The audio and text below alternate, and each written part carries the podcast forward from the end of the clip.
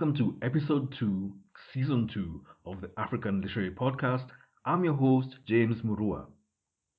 It's Black History Month in the US, and I'm black, so I guess all of us have to celebrate Black History Month. In Kenya, there are a few people who are celebrating it formally. St. Paul University in Limuru has been hosting a series of events, one of which was a keynote address by Mukoma wa Ngugi.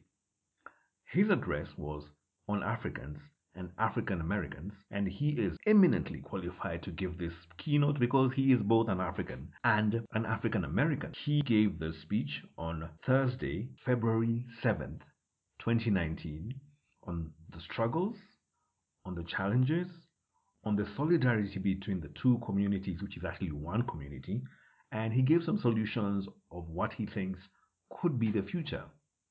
This keynote was recorded at this event. We apologize for the quality of the of the audio. It's the best we could do with the equipment we had, but like they say in Sunday school, don't listen to the voice, listen to the message. I hope you enjoy it. Uh, good afternoon. Uh, thank you, Dr. Tavula, for that introduction. I have no modesty, so I ask you to repeat it again so I can hear it. no, yeah, no, it, it, yeah, it gives me great pleasure to be here, not only to, on Black History Month, we're talking about uh, African and African American uh, relationships, uh, political and literary and so on and so forth. You know, but also because Limuru is my home. Right? You know, so I'm based in Cornell University in Ithaca, but actually I went to school uh, in Tigoni Primary School, then went to Genia just down the road, uh, then went to Kalunga. Uh, I'm from Getawazi, for those of you who are familiar with the area. So, so, so there's an added pleasure, really, just to be here, you know, to hold a conversation with you about uh, something that, that I, you know, that, that also defines who I am and who I'm becoming, you know, the questions of identity and blackness. Uh, I wanted to begin by reading you a quote from Oprah Winfrey. Um, you might be, you might know that Oprah Winfrey opened a, a school in South Africa, a $30 million school, right? And then when she was asked uh, why open the school in South Africa, she said, yeah, why open the school in South Africa as opposed to, let's say, Harlem or, you know, in a black community in the United States? She said, okay, if you ask the kids what they want or need, they will say an iPod or some sneakers. Miss Winfrey told Newsweek magazine, referring to visits with students in inner city schools. No, uh, so she said, um, in South Africa, they don't ask for money or toys. They ask for uniforms so they can go to school. Right? So already with that example, you can see she's, she's saying, you know, African kids are more industrious and so on and so forth, and referring to African American kids as wanting iPods and sneakers and so on and so forth. Uh, so that's just a quick quote. Uh, let me now talk a little bit about Maya Angelou. Um, she was in Ghana, as most of you might know, uh, and I'm, I'm, I'm, referring now here to her book called uh, uh, All God's Children Need Traveling Shoes, uh, about her time in Ghana in the, in the, early 1960s. So anyway, she narrates, so she's a black American, she, she's narrating how she went to, uh, now she's in Accra, Ghana, and she's looking for a job. So as, as a journalist, so she asked an African receptionist at the Ghana Broadcasting Corporation whom she should see, right? You know, she's looking for a job, so, she, so she's asking, uh, you know, yeah, who can I talk to to get a job? Um, the conversation turns out to be frustrating to say the least. The receptionist opening salvo is, why don't you know whom you want to see? And after back and forth, the conversation ends with Angelou telling the receptionist, you silly ass, you can take a flying leap and go straight to hell. To which, to which the receptionist prompt, promptly responds, American Negroes are so crude. Angelou continues, I stood nailed to the floor. Her knowledge of my people could have been garnered from hearsay, and the few all American movies which tuck, which tuck black characters as awkwardly as the blinded attach paper, attach paper tales to donkey caricatures. In other words, when the, when the African Secretary saw Angelou, she's seen an image of Angelou as formed by US racism. Angelou thinks more about this and she says, the woman's cruelty activated a response which I developed under the ex- ex- exacting tutelage of masters. Her brown skin, full lips, white flank nostrils notwithstanding, I had responded to her as if she was a rude white sales clerk in an American department store. But if Angelou's interaction with the African secretary is mediated by whiteness, so is, that of, so is that of the secretary. Had it been a white man or a woman asking the same questions, you can be sure the receptionist would have ever been helpful, right? And most of us can relate. you can relate to this if you go to uh, I was in South Africa some time back. Um, yeah, and I went to a restaurant, you know, and I waited. Nobody came to wait on me. Then, you know, then I was like, okay, let me just see what's going on. Let me observe. Let me not even say anything. Let me observe. Right? Then white families would come. They'll get served. Sometimes we'll have even five waiters, uh, you know, you know, serving them. So I just sat there. You know, I'm sitting there. I'm thinking, okay, what's going on here? What could possibly be going on? Because it's not like the, the waiters were looking at me and you know and with any hatred or, or, or anything like that. It's just that I was completely invisible to them. So anyway, eventually I called the manager uh, because I was hungry. I had to stop my observation. so, yeah, so I called the manager. The manager, of course, was white, you know, and then the manager called them, and then suddenly I had five black waiters, you know, and then they offered me a free drink for my troubles. Anyway, but, but the point is that there are ways in which, uh, for in this situation with Angelou, right, uh, and this African receptionist, that they're, they're not really seeing each other. Right? They're not really seeing each other because for Angelou and generally for African Americans growing up in the US, they are taught very negative images of Africa, the same images we complain about, you know, the Africa of starvation, the Africa of war, the Africa of hunger, and, you know, and the Africa of, you know, occasional bloodletting and so on and so forth, you know, uh, unpoliticized violence. Conversely, for the, um, for the African secretary, she has seen Angelou through the eyes of racism as well. Like she has seen Angelou as a, well, as, as, a person who, you know, the same stereotypes we have about African Americans that we get, we get through the media. You know, they're lazy, they don't take advantage of the American dream, they're violent, they're vulgar, they're loud, and so on and so forth, right? So, in a way, when they were looking at each other, it was as if they were looking at each other through, at each other through the veil of racism. Uh, to give you a quick, a quick personal example, right? You know, so I was, I just I started school, college at Albright College uh, in Pennsylvania. And this was the first semester. So, I mean, we're, you know, we're first year. What do first years do? We party, right? well, I don't know about here, but yeah, but, you know, that's what you do as a, fresh, as a, as a first year student. So, so I was at this party, and uh, I'm standing by a keg of beer. And uh, an African American fellow student who's also a first year came up to me, and, she, and, and he asked me, Where are you from? Uh, and I said, uh, no, he asked me, are you from Africa? Then I said, yeah, but really I'm from Kenya, right? You know, because Africa is not a country, as they say. Uh, then he asked me, do you live on trees? Right? yeah. so, so, and, you know, and I was so angry, right? I was so angry, you know, we started yelling at each other. You know, we have never met before. We are strangers, right? We had, before that moment, we had never met before. We are strangers, and yet we are, we are, we are at each other's throats. Um, and I, I, often I go back to that moment because had it been a white student who had asked me that, right? Uh, maybe I'd have, I don't know, maybe said, you know, like the F word, whatever, right? Or maybe I'd have explained. You know, I had a friend of mine, uh, Peace Carly, because that question used to come up, up a lot in the 1990s. So when, you, when you'd be asked, you know, do you live in, in trees, you'd say, yeah. In fact, our president lives on the tallest tree. So, but, but anyway. Uh, so, so I often go back to that moment and I ask myself, how is it that two people who had never met before uh, could, within seconds, almost come to blows, right? And what happened immediately after that, before actually now we could, you know, start fighting? Uh, an older, I guess, a second year, I think she was a second year uh, African American student, you know, came, came and gave us a, a talking to, right? You know, she's like, hey, can't you see you guys, you're just acting out racism? And she was so angry, right? You know, because, you know, for her, she could see what we are doing, right? You know, but for us, of course, you know, um, we couldn't. Um, so I often go, I often go back to that moment because I'm interested in my reaction. Like, why was, why was I more angry at him, right? Uh, in ways that I wouldn't have if it was a, a white student. You know, and part of it has to do with, even though, you know, there is that sort of tension, right? Even though there's that sort of tension, there's also a need between the two, the, the, the two, the two groups, uh, African Americans or Black Americans and Africans to connect, right? So it's almost. Um, let, let, me put it this way. If a stranger insults you, you're like, well, okay, sure. You know, but if, a relative does, your reaction is different, right? It's more, it's more cutting and more deeping. So, so, so in addition to thinking about why uh, and, and reasoning that because we are seeing each other through the eyes of racism, that's why we almost came to blows. Then I've spent some time now looking deeper into that. In fact, you could argue my last, um, you know, my last, I don't know, 30 years or so, I have been thinking through that moment. Actually, right now I'm working, I'm, I'm writing a, a, book called um, Somewhere Between Black and African, where I'm thinking through these issues.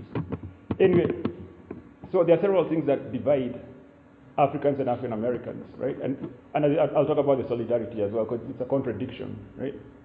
And the biggest one that I've found is the question of slavery, right? um, there's always the question of who sold who, right? Uh, where African Americans will argue that, uh, that it's Africans who sold them into slavery. Uh, then Africans will say, no, we didn't sell you into slavery. Uh, in fact, we aren't Africans. You know, we were, you know, we were nations. Um, and more pointedly, if you're thinking about this question, you can go back to a debate between Henry Louis Gates. Uh, Henry Louis Gates, you, know Henry Louis Gates, right? He's, a, he's an African American scholar based at Harvard, right? Uh, he did a documentary. He came and traveled all over all over the continent, uh, and one of the one of the episodes uh, was on slavery, right? And then of course you know Ali Mazrui, right? Uh, Ali Mazrui he had also done a trilogy uh, called um, The Triple Heritage, right?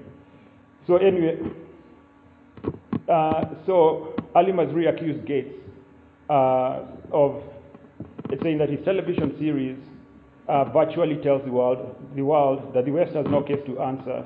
Africans sold each other. Presumably, if, if there to be any reparations in the transatlantic slave trade, it had to be from the Africans to Africans, right? Then he goes on. Skip Gates succeeded in getting an African to say that without the ro- that without the role of Africans in facilitating it, that there will be no transatlantic slave trade at all.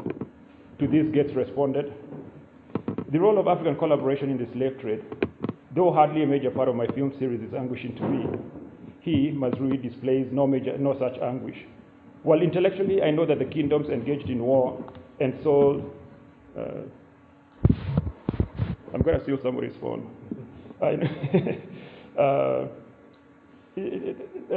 well, intellectually, I know that kingdoms engaged in war and sold their enemy captives uh, to Europeans, and that they did not think of these captives as fellow Africans.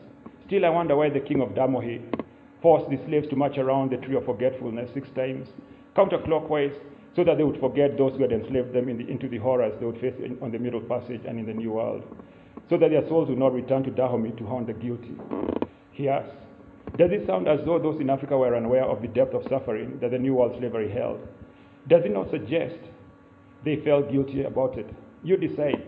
But don't ask me not to wonder what in the world was on these brothers' minds when they sold other black people to these strange Europeans. You know, so you can see, and these, these are the top scholars. These are, you know, these are the top uh, African, uh, well, African and African American scholars. You know, and they can't reconcile themselves around uh, the question of who sold who. So, in reading Maya Angelou's book, the one that I referenced earlier, she narrates how she's in Ghana now, right? And she's about to leave Ghana to go to Germany or wherever, right? And she decides to take a tour in northern Ghana. Uh, so she does that. She gets to a bridge somewhere, right? She gets to a bridge. There's a village about in front of it. She gets to a bridge. And she talks about how she can't cross that bridge, right? You know, she just starts shaking and so on and so forth. Anyway, they get across the bridge, you know, and uh, there's some women at the market who start yelling, you know, and crying when they see her, right? So, so what was happening there, according to her, is that this was a village. I was there actually. I'll tell you about it. Uh, it's, it's, a village called Keta in uh, in Ghana. So according to her, this was a village that had been raided for slaves, right? So this was a village that had been devastated uh, for slaves. And when they saw her, right, you know, she, in, in the book she says they're tall. Uh, it was as if they were seeing her returning, right? Of course, they know it's not. I'm assuming they, they're not. It's not literal, right? They're not saying this is really your child who has come back. It's more of a symbolic, right? of a symbolic. Um, uh, in, in, the book I'm writing, I call it a symbolic, a symbolic mourning, right? Uh, because this, village, this is a village that was raided, so maybe let's say 60, 70% of its population uh, was, was taken over slaves. Then how does a community, um, how does a community heal itself, right, after suffering such trauma? That's, that's, the, question at the heart of it all, right? So this was a village then that over time had been inheriting this trauma, passing it on to, from generation to generation. Right? And or Angelou at the same time she has questions, you know, that she needs answers for. Um, so in a way, in a way, it's as if they help each other mourn, mourn right? Because you know, part of the cruelty of slavery is that um, unlike having a dead body which you can bury and mourn, you know, and so on and so forth, part of slavery people just disappeared, right? So you end up in a, with these communities uh, in a space of suspended, suspended mourning, right? Um, but anyway, so, so, so, it's good to keep that in mind. But I'm bringing this uh, up to try and resolve the question of who sold who, right? To, add, to answer that question, really, we should talk about the communities that were devastated by slavery. To say that uh, suffering and I'm not trying to compare suffering, but suffering was on both sides. You know, the, people who were, the villagers who were ridden were left in mourning uh, that they can never complete. And then, of course, the, the slaves who, um, you know, go on to, to experience the trauma. Um, just a quick aside before I move on. Um, so, yeah, so, so, yeah, so when I got to Keta, uh, now it's a town, it's a very small town, depopulated. I don't know, I, maybe it, it was me, you know, uh, projecting my own assumptions you know, after reading Maya Angelou. But it looked like a very depressed town, right? Uh, there's a fort, a slave fort there uh, in Keta. It has also been eaten by the sea, by the Atlantic, right? It's coming in and uh, eating up the town. Um, and since we're in a church, let me mention this just, you know, because I wrote about it in Twitter. but um, one of the most fascinating thing that I saw, in addition to other horrors, was that for every fort, I went to maybe like four or five forts, for every fort, there's a dungeon where the slaves were kept in appalling conditions, right, where most of them died and so on and so forth. On top of that, literally, on top of the dungeon, there will be a church, right? This is without any. It's not the church isn't a few a few meters away. It's not a kilometer away. Literally, it's built on top of this dungeon. Uh, so you have then you have the church. Then you have the um, I don't know like a ballroom where they would do dances and and, and trade. and then on top of that, you have a mansion. Uh, not a mansion, but you have I don't know like a big apartment where the governor lived. Um, yeah. So so with, with, with these unresolved uh, unresolved uh, historical questions with the two people seeing themselves through the eyes of racism, a perceived competition of shrink, shrinking resources, tensions in communities that house both Africans and African Americans have been on the rise. You know, so, so in the U.S., there, there's a lot of tension, uh, even on my own campus, right, at Cornell, there's a lot of tension between Africans and African Americans because one who sold who, right? And then now, then here the Africans, they're coming in, uh, you know, they're taking jobs. then part of the other argument is that uh, the Africans who now are in the U.S., did not suffer through the civil rights struggles, right? So, so, so the argument is, yeah, they come, they take the jobs. Uh, at the same time, uh, they did not suffer through the struggle. Um, you know, and then the Africans, on the other hand, are like, well, again, it's the same stereotypical thing, right? So for the Africans, you know, then they'll say, well, you know, it's too bad you guys are not taking advantage of, uh, you know, of your own resources, you know, for we're doing it better and so on and so forth. But when you look at when, when you look at when, when you look at the two when you look at the two communities, right? There are ways in which the African immigrant, the first generation African immigrant, or myself, for example, right? Uh, there are ways in which they're becoming a buffer between uh, the black Americans and uh, the white population, right? So you end up with a, I don't know if you've heard the term the Asian model minority. It referred to how the Asian immigrants in the US uh, were seen as a model minority. They're hardworking, you know, they take advantage of resources and so on and so forth, and they behave well, of course, right? you know, so, so there are ways in which then the African immigrant has been put in that position of being the model immigrant. And if you're interested in these questions, you can follow up. Just Google uh, Ivy League acceptances of Africans or something, and you'll see how uh, every, every, every, every, every year there will be headlines that say, so and so, you know, Odhiambo, you know, there'll be an African name admitted to all Ivy League schools. And then there'll be the insinuation in that article that this kid, you know, this black kid did well um, as an immigrant. What, what's, what's wrong then with the black Americans, right? So there are ways in which then, um, you know, they're, they're, yeah, they're being used um, as, as, a buffer. You know, there's something in another essay I, I wrote in, for The Guardian called um, uh, African African American, I use the term foreigner privilege, right? Meaning that, of course, meaning that if I get stopped by a cop, you know, of course, if I get shot, it, it, it, then it wouldn't matter at that point, right? You know, but generally, like Amadou Diallo, I mean, he was an immigrant who got shot. But generally speaking, there is a foreigner privilege where if, let's say, I get stopped by a cop and they hear my accent, right, I can get away with things that an, an African American would. And then, of course, that translates into jobs and so on and so forth, right? Um, you know, there's an incident that Kofi Annan, the late Kofi Annan, is somebody who writes about him. And he's talking about how, she's talking about how Kofi Annan went to the South during the civil rights struggle. You know, and he went to a barber, he went to get, to get a haircut. Uh, when he went to get a haircut, he went to a white barber uh, who, well, on seeing him, said, I don't cut nigger hair, right? I don't cut hair, hair belonging to niggers. At, at which point then Kofi Annan said, no, I'm not a nigger, I'm an African, right? and then and, and then of course his hair was cut, right? you know, so. Um, so, so even from that example, you can see instead of him, instead of him saying no, I was standing in solidarity with my, you know, brothers and sisters. You know, I won't get my hair cut, right? He uses it, it's a loophole, if you will. He uses it for a privilege to get away with it. Anyway, with my friends, we used to joke that if you get stopped by a policeman, you know, uh, you know, deepen your accent, make it as deep as you can, right? and then eventually the cop will say, "We don't do these things here. You can go." Uh, so, and if, if, you're thinking about this divide, and if you want to see it in, it, in its, uh, in its uh, I guess, manifested form, uh, you can think about how we talk about Obama, right? Uh, Obama is a Kenyan. You know, in fact, at some point he was supposed to say he's not, he's not, a, he's not a, a, a senator from Kenya. Uh, but he's Kenyan. There was a Senator Beer, right? There was a Senator Beer. Um, and most Africans who see him as an African, right? And for most black Americans, they see him as a black American. Like there is no you know, there are ways in which we could have used him uh, as, as, a vehicle for us to talk to each other, right? But each, each, part takes, each part takes what they want, and then, you know, it doesn't facilitate conversation. Um, though it turned out he was, he was, a president for neither, right? He, was, not a president for Africa or a president for African Americans. Uh, but, you know, so and I can give you a quick, a quick personal example uh, of, uh, of this divide. So, when I first went to the US, I lived in New Jersey, you know, amongst um, a Kenyan, mostly, you know, we hanged out amongst Kenyans. At some point, somebody opened a Kenyan bar in East Orange. East Orange is a black American neighborhood.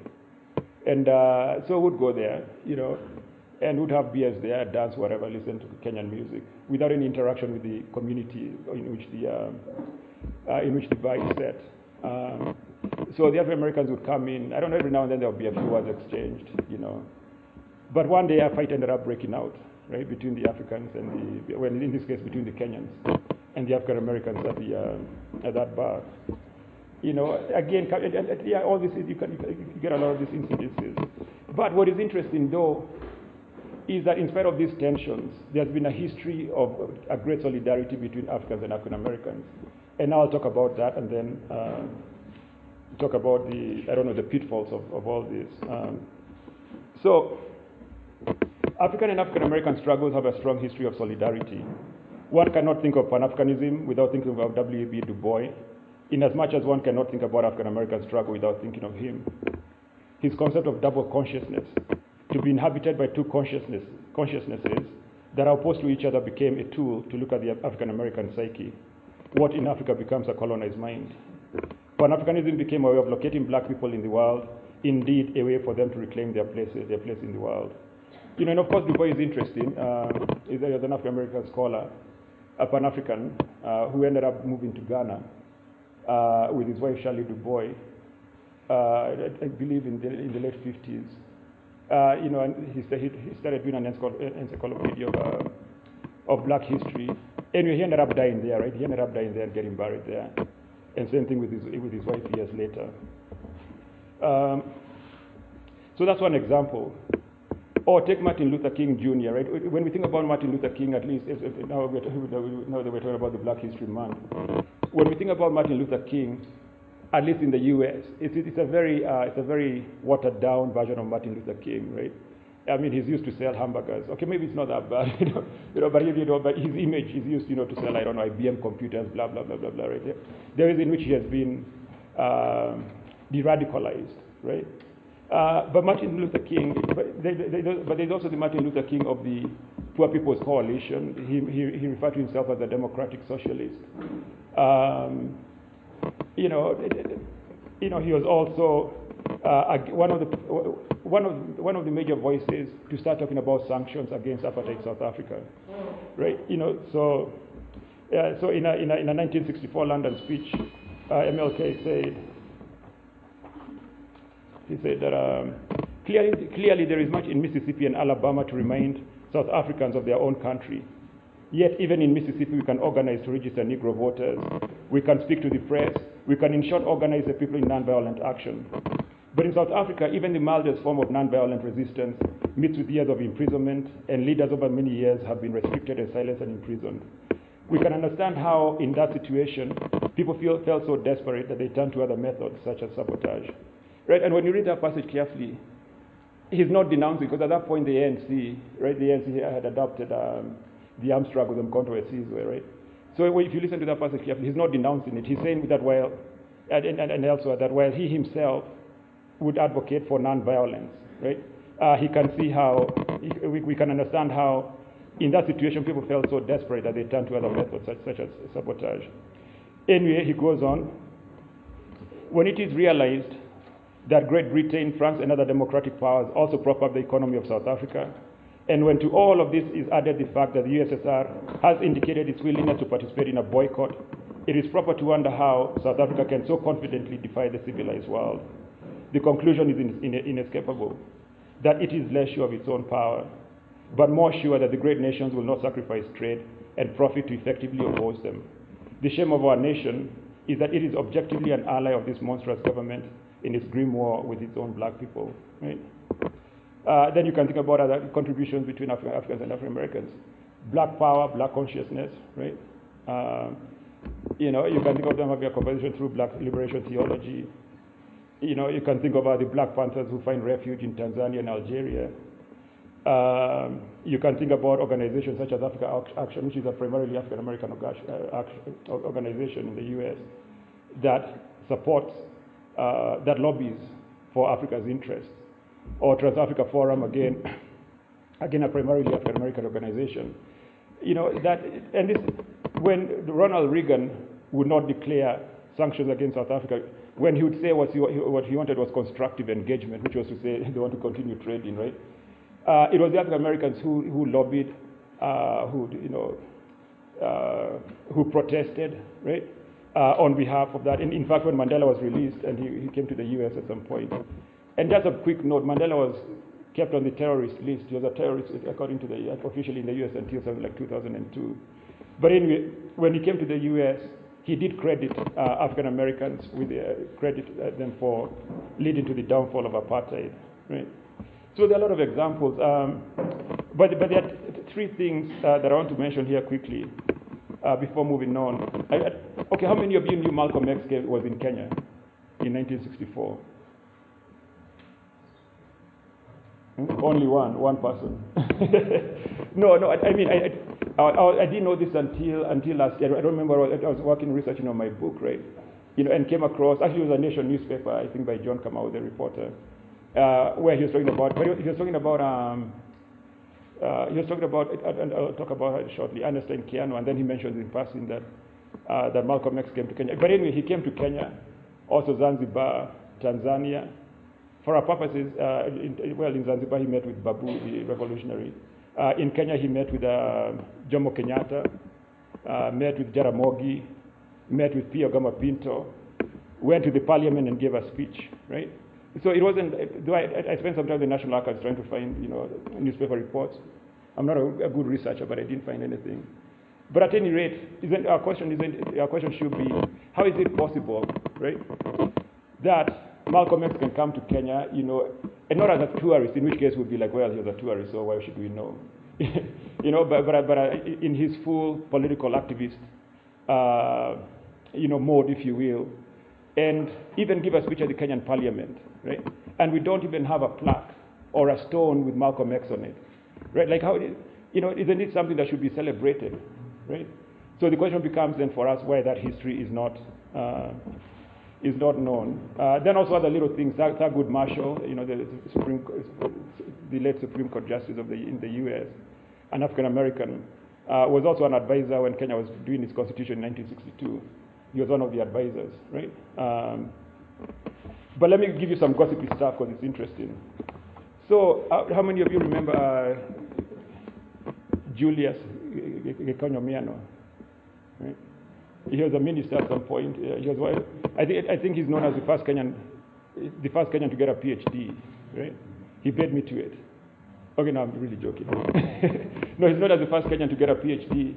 Uh, he went to Lincoln University, right? At Lincoln University, he was dating uh, Coretta, Coretta Scott King, of course, before she became, you know, king, right? And uh, then later he married, um, you know, according to the whatever you know the writers, uh, she rejected him because he was too political. Well, I mean, it depends on who's writing the story, though. you know, uh, but later he married uh, a, a, nurse, an African American nurse called Ernestine. You know, uh, Ernestine. She became Ernestine Kiano, right? So they moved. They came to Kenya. Um, you know, when they came to Kenya, she denounced American citizenship. There's a good photograph from the nation from I think it was 1960 something of, of Kiano Ernestine, you know, holding up now her Kenyan passport, right? Uh, but what happens is, the way I read it, she was too much of a feminist, right? She was too much of a fe- feminist, and she ended up um, running afoul of, I don't know, the patriarchal powers, you know, that, that we're all familiar with. Um, because of that, she ended up being stripped of her Kenyan citizenship uh, and deported, right? Deported back to the U.S. Now, when she was in Kenya, she started maendeleo, you know maendeleo ya wanawake, right? And so she was one of the architects of maendeleo ya wanawake, right? So what happened was, after she got kicked out of the country, uh, now what's her name? Jane Kiano, right? The, the, the, she became the wife, right? Yeah, so so then, yeah, so then Kiano married Jane Kiano, and then Jane Kiano became the chair of the Maendeleo ya Wanawake, which became a tool of the government, right? Any disagreements? yeah, yeah, yeah, yeah. So, um, so, but I'm saying all this to capture maybe the more, you know, I, I have spent hours looking at that photograph, right? Because it's a time of hope, right? Imagine if Kenya had continued, right, on, on that path of, uh, of, of, I don't know, a practical Pan Africanism and also ideological Pan Africanism, right? What a different country would have. Um, you know, so, but overall, though, I do not think, and, and, and that example of Malcolm X being here and us not knowing about it, uh, I do not think overall that Africans generally recognize the role African Americans have played in the liberation of Africa. So this is a quote from the, the, the then president of Senegal, uh, uh, Wade, right? So he wrote an op-ed for the New York Times uh, called "To Our Diaspora: Africa Awakening," in which he says, in part, for much of the for much of the past half century, the role that African Americans play in Africa has been more lip service and rhetorical fealty than reality that is about to change, right? I've just given a few examples, you know, to show that really nothing could be further than the truth, you know. Then he says, um, without much notice in the United States, Africa and the role that African Americans can play in promoting its development is undergoing a profound transformation. Uh, and this was in 2007. In the past, the connection between African, African, African Americans and the African continent was largely an accident of history. Not only did African Americans come to the United States in chain centuries earlier, but the civil rights movement in America came to fruition at the same time as Africa's quest for independence, right? So, you know, it, it, it, I don't know what to say, you know, because nothing could be further from the truth. In fact, uh, I've mentioned Malcolm X. When Malcolm X came, right, he had come with the whole idea of, uh, of going to, to, to lobby the, uh, the then Organization of African Unity to treat the question of black Americans as an issue of human rights, right? as opposed to civil rights. So was, his argument was get, get the, the, Africans to go lobby the United Nations now uh, and talk about the racism against African Americans as a human rights issue. So it becomes an international, so it becomes an international struggle, right? Um, you know that, that, he also went to Ghana, Egypt, and so on and so forth. Um, so, so anyway, all that to say that there has been solidarity, right? There's been solidarity between uh, struggling Africans. I can give you another quick example. Sol Plaatje, uh, he was a South African activist and also writer. Uh, in the early 1900s, traveled all the way to the U.S. Uh, to lobby for uh, to lobby for Black Africans in South Africa. He met with Du Bois and people like Marcus Garvey and so on and so forth. So, so, so it's not, first it's not for lack of example, right? Um, okay, one more fact, then I'll continue. So, what is interesting about Malcolm X when, when he was in Kenya is that he met with Pio Gama Pinto, right? Uh, they were both killed, assassinated within four days of each other, right? I mean, not to say that I'm not trying to come up with a conspiracy theory here, you know, but those are the times they lived in, right? The more radical you became, right, the more, uh, the more you risked, you know, the more, you know, the more you, you risk assassination. So, but I'm fascinated by why, this is not my theory, I'm fascinated by why then, if we have this uh, history of solidarity, why it's not known, and why then I in 1990 would be at a party right? Would be at a party somewhere fighting somebody who asked me, an African American who asked me if we live on trees. You know, and, and, and I blame that on how we have approached change, you know, how we talk about change. So we've always seen political change as a top-down, as a top-down, uh, as a top-down affair, right? If you think of W. Du Bois, Du Bois, he had come up with the, the idea of the talented tenth. And the idea of the talented tenth, yeah, you get the top, I guess, the top 10 percentile of your population. That's, you know, and then that, then you use that 10% to lead, and then to bring everybody else up. If you look at Marxism, they use the vanguard theory, right? The vanguard theory also has that sort of connotation. Right? It's a small group of people leading uh, the, the, the, masses into, well, into, into a, a, a revolutionary future. Uh, if you think about the French Revolution, the same thing. There's a term that the poet Samuel Taylor Coleridge uses, where he talks about um, change being brought about by a small, glorious band of men, right? So, and, and, and if, if you keep that model, then it means then that, that, that, that the leadership is not organically coming from the people to begin with, right? And at the same time, there's always the risk of a, of a small uh, group of glorious men. Uh, and, it's, it's, and we can talk about the gender issue when it comes to political change and revolutionary change. Uh, then it's always a, a, question of a small glorious band of men then leading, uh, uh, leading, um, leading the change. So what have been the cost of some of these things, right? Have, have been invisible to each other. Uh, Malcolm X understood because of our invisibility to each other.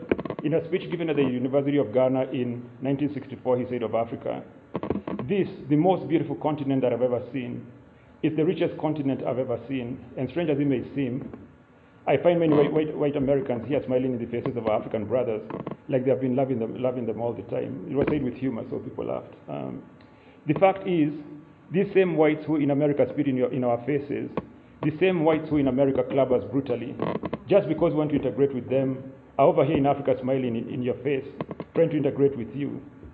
But actually, what they want to integrate with is the wealth that they know is here, the untapped natural resources which exceed the wealth of any continent on this earth today, right? Uh, because we're invisible to each other, we do not we do not see we are fundamentally in the same situation. African labor and wealth is being siphoned out of the continent. African American labor and wealth is being siphoned out of their communities. The prison industrial complex for African Americans is a return to slave labor. And black youth in the US have been criminalized in order to feed this machine.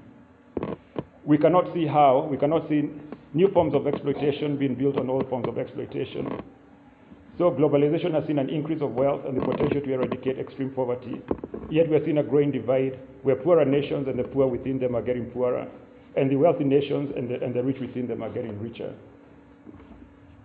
There is a saying that there is a saying that uh, actually African Americans like to use that. Okay, when uh, when America sneezes, Black America catches a cold. Well, well, America comes to Africa for her medicine, leaving Africans with the cold. And So I've already talked about um, about my fear of uh, of African, African immigrants becoming a buffer between uh, African Americans and white Americans, and I talked about the foreigner privilege. Um, okay, yeah, so let me skip that. You know, so and, and just, just briefly before I, before I conclude, so what happens for most, you know, African immigrants when they move to the U.S. and you know, and they have, um, they have, you know, they have families and so on and so forth. They move their families. They tell their children because they're, they're coming from Africa, where then they have grown up with these stereotypes of African Americans. They tell them quite explicitly not to play or to interact with African Americans, right? Um, so at the same time, though, because of that, they end up with children who are neither African American or African, right? You know, because you know, for many reasons, for economic reasons, for example, you can't come to Kenya all the time with your family, right? It's just too expensive. Uh, secondly, maybe somebody is there illegally, so in any case they can't, even if they wanted to, even if they had the money, they can't come back. So, so you end up with a, with a, with a, with a household that has two different cultures, right? You know, because the kids are growing up in the U.S. Uh, in fact, uh, a few years ago, uh, my father and I were invited by a youth organization in Seattle, a Kenyan youth organization in Seattle, uh, because um, they said that you know they, they felt their generation of first, first generation Africans in the, in the U.S. uh, you know, were falling out of, I don't know, I guess out of the rail tracks. You know, so they were doing drugs, leaving school, and so on and so forth. Uh, but part of it, of course, is that the, the, the, same parent who will tell their children not to play with African Americans doesn't mean that then they give them, then they tell them, okay, now I'm going to teach you your language. You know, I'll make sure you go to your country once a year and visit with your grandparents, right? Uh, because if you if you disdain African Americans, then you also disdain a part of your own culture, right? It's it's the same movement, right? So so anyway, so then they end up with a um, with a with that sort of a family situation. So another friend of mine, you know, we were chilling, we were talking, and he said that his, at some point his son was angry at him, uh, an American-born son, who told him, "Yeah, you might be African, but you don't know what it means to be African American, right?" So not only do we Africans here need to extend our imaginations, our political imaginations, you know, and learn more about the African American struggles, but for Africans in the U.S. as well, they need to do that. Um,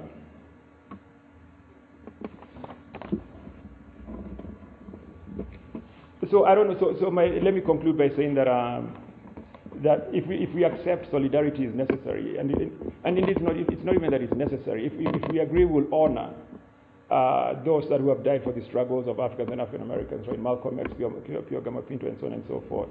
Then, by definition, we need to pick up each other's struggles. Um, right now in the U.S., uh, there's a lot of uh, uh, police killings. I don't know why we don't call them extrajudicial killings. I mean, the ways in which the U.S. uses very nice language, you know. So police killings, but really, if that was happening in Kenya, we'll call them state-sanctioned extrajudicial killings and so on and so forth of young black men, right? Uh, in the U.S., there is the industrial uh, military, uh, there's, of course the military industrial complex, but there is what Angela Davis calls the prison industrial complex, which is uh, the incarceration for very small petty crimes of, of, black youth, who then are put into private prisons. I mean, yeah, the, the prison, the, the, prison industry has been largely privatized, right? And then they're used for labor, right? You know, they're used for cheap labor. You know, they're underpaid and so on, if, if you can call it being underpaid. Um, on the other hand, if those are the, just to mention a few of the struggles in the U.S., on the other hand, we can think about, for example, the U.S. foreign policy uh, in Africa, the use of drone warfare. The, I don't know if you have heard of AFRICOM, the African Command Center, uh, which now I think is operating, it's a U.S. U.S. Africa Command Center, which is operating in quite a number of countries. Um, so, in, in, other words, uh, solidarity is formed in struggle we have to adapt each other's causes, and in the discussions that ensue, solidarity, solidarity work will help strengthen our bond. This should be the, the rallying call for African and African Americans. Uh, solidarity, Pan Africanism is to be forged through action. Thank you.